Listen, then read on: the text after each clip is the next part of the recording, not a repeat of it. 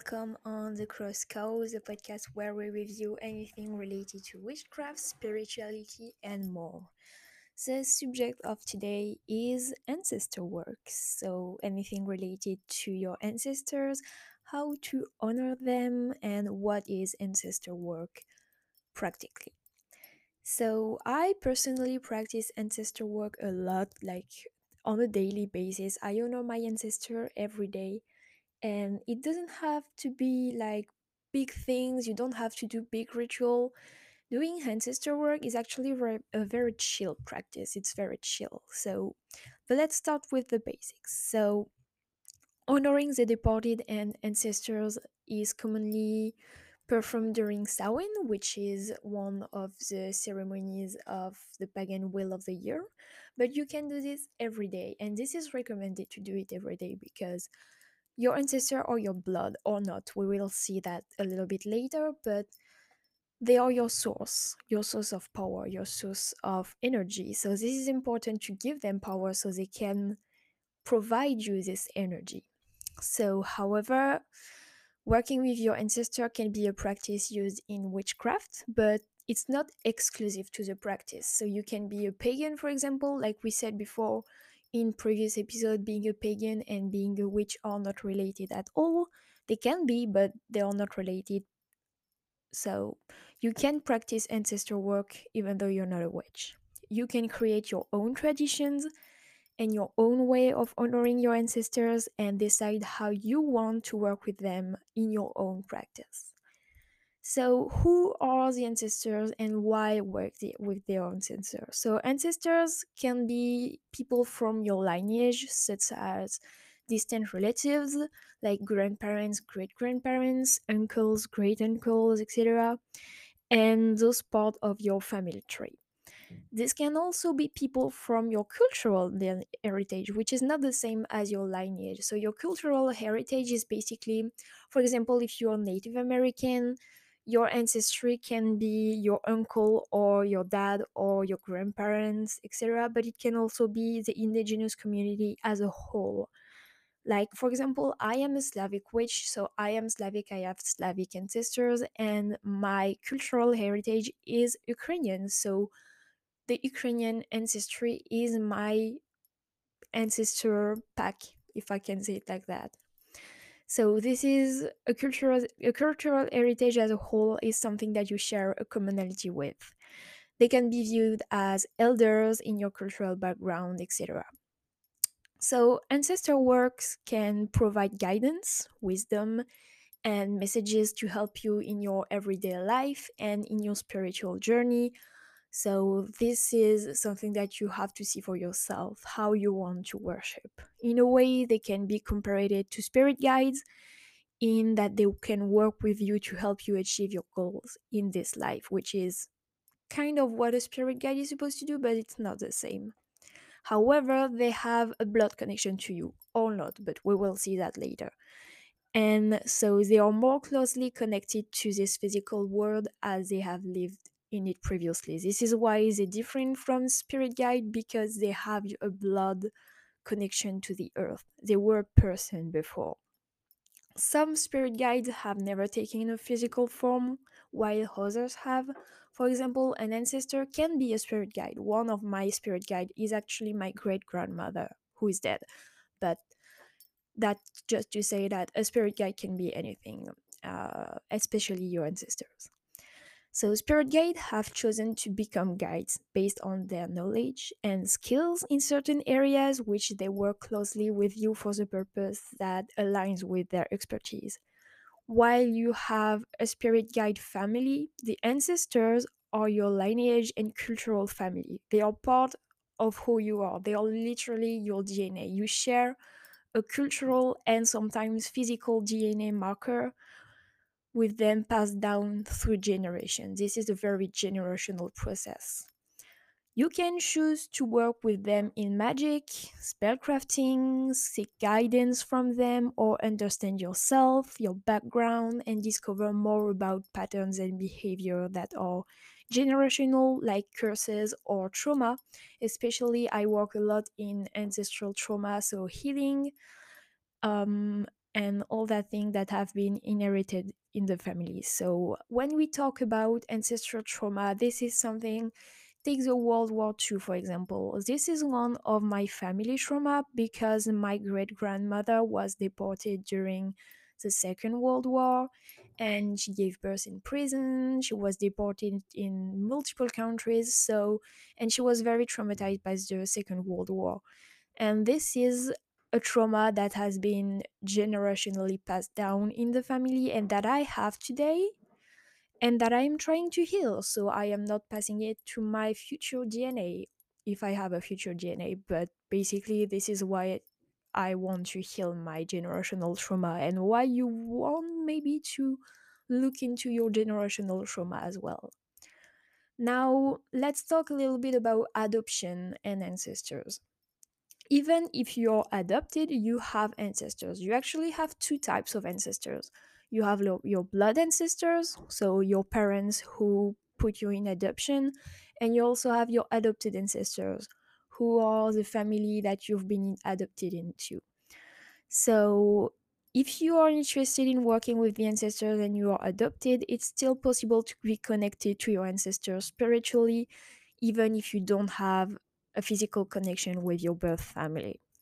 If you are aware of your background, uh, like your cultural background from your family birth, uh, you can connect with that energy to those who are distant relatives. If you are unaware of your cultural background, aside from your adoptive family, and you feel most connected to your adoptive family as your natural family, you can work with what you are familiar with as your adoptive ancestors. Like, ancestors don't have to be direct lineage relatives, they can be adoptive as you have been accepted and welcome into this, this specific family line. So, you are part of the family now. So, DNA is not a barrier. It's it's a route. It's an open like an open route that you can take, but this is not a barrier that is holding you back from doing ancestor work if you are adopted. Now we are going to move on to something really important, which is knowing your culture to know your ancestors. So, however, you choose to work with your ancestors, you should have a good understanding of the culture of your ancestors. If you come from a mixed background like mine, uh, you may have feel connected to one side of your family more than the other. That is totally okay. You don't have to work with all of your ancestors. This is something that I will jump on because there are some things like people say, yeah, but my ancestors were colonizers or my ancestors were not good persons. You don't have to work with all of your ancestors, okay? You can choose the ancestor that you want to work with and you can discover actually the life of your ancestors and choose if you want to open your heart to those to those ancestors or more your mind than your mm-hmm. heart but you can choose also to close it. This is something that I've already done. One part of my family has very racist ancestors, and I chose to cut the bond, and so I don't have any connection with those ancestors, and this is totally okay. This is a boundary that you are totally allowed to have. This is your life. And if you are a good person, if you're not a racist person or whatever, you might not want to have those kind of connection, and this is totally okay to cut the bond. Now, if you were raised in the tradition of one cultural background but not another of the family background, you may feel more inclined to that culture as you are more familiar with it. However, explore all of your cultural backgrounds to get a better understanding of them. You can work with all of your cultural backgrounds, like I said, as they are part of you, or you may choose to stick with one rather than the others. It's up to you. Understand the customs and traditions of your heritage and research folk customs as well. Folk magic and folk custom are very important because this is how your ancestors used to live back in the time.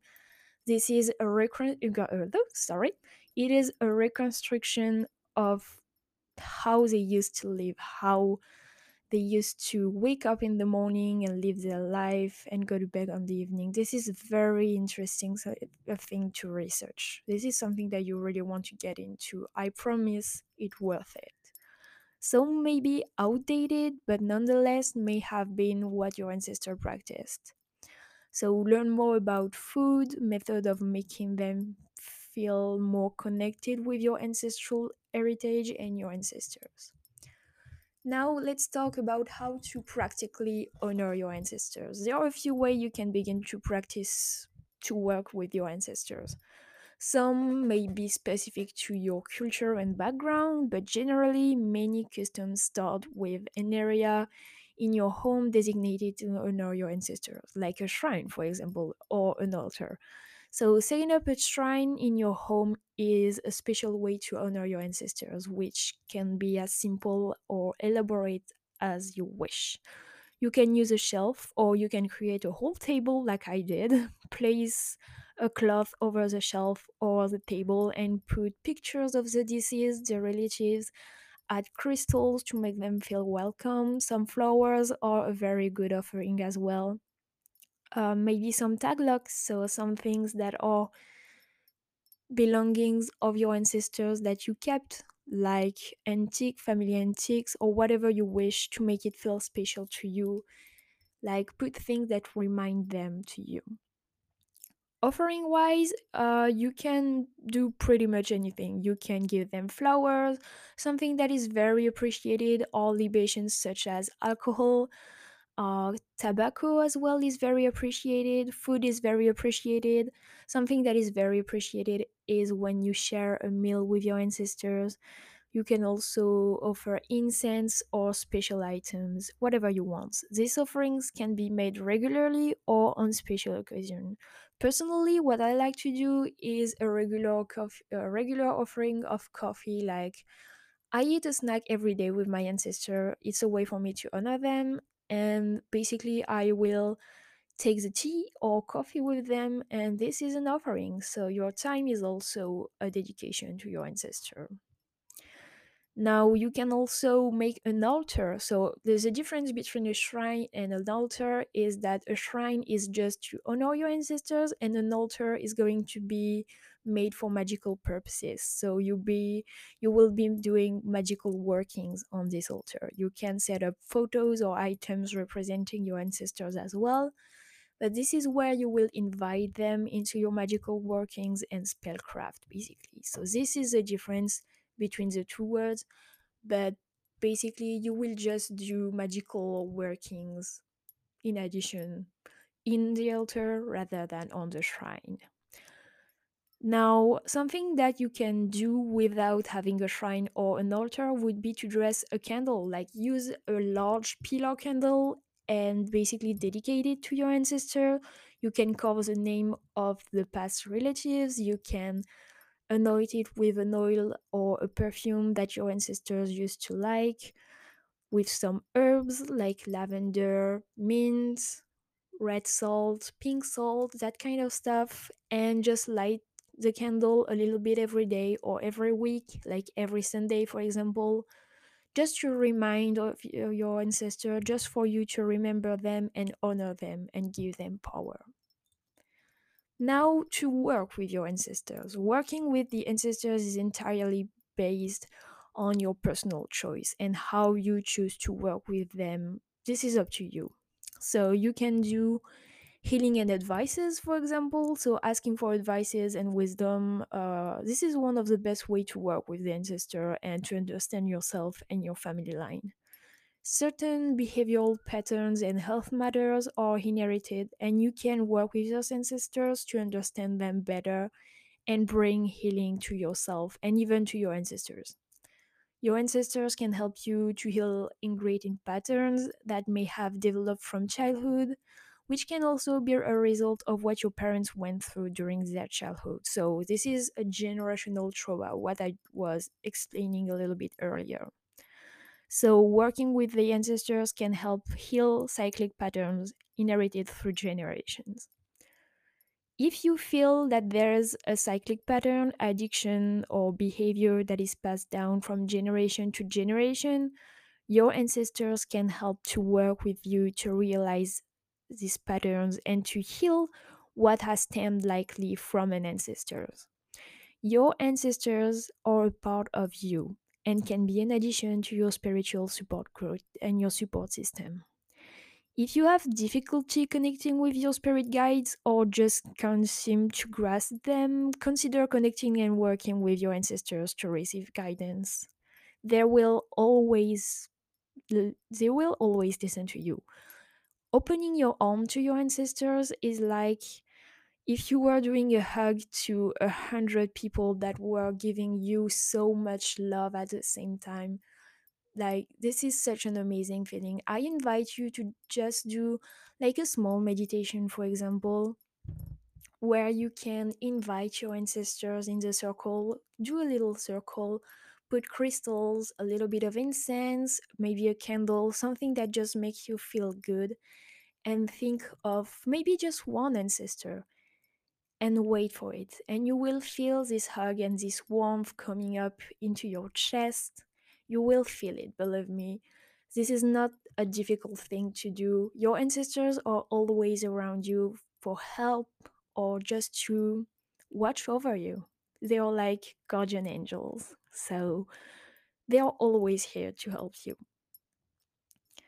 Now, working with the deceased for magical workings technically gets into the territory of necromancy, which a lot of people shy away from, and it's understandable. But personally, I'm a death witch, so I do a, do- a lot of necromancy, but it's receiving a lot of controversy.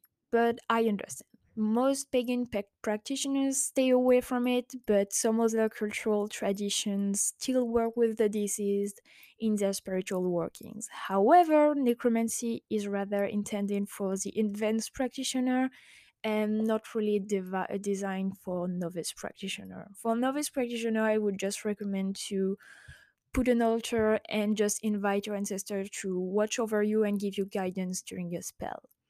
Working with the deceased in a magical form as necromancy was often done before by fortune tellers for fortune tellings, divination, and other magical working.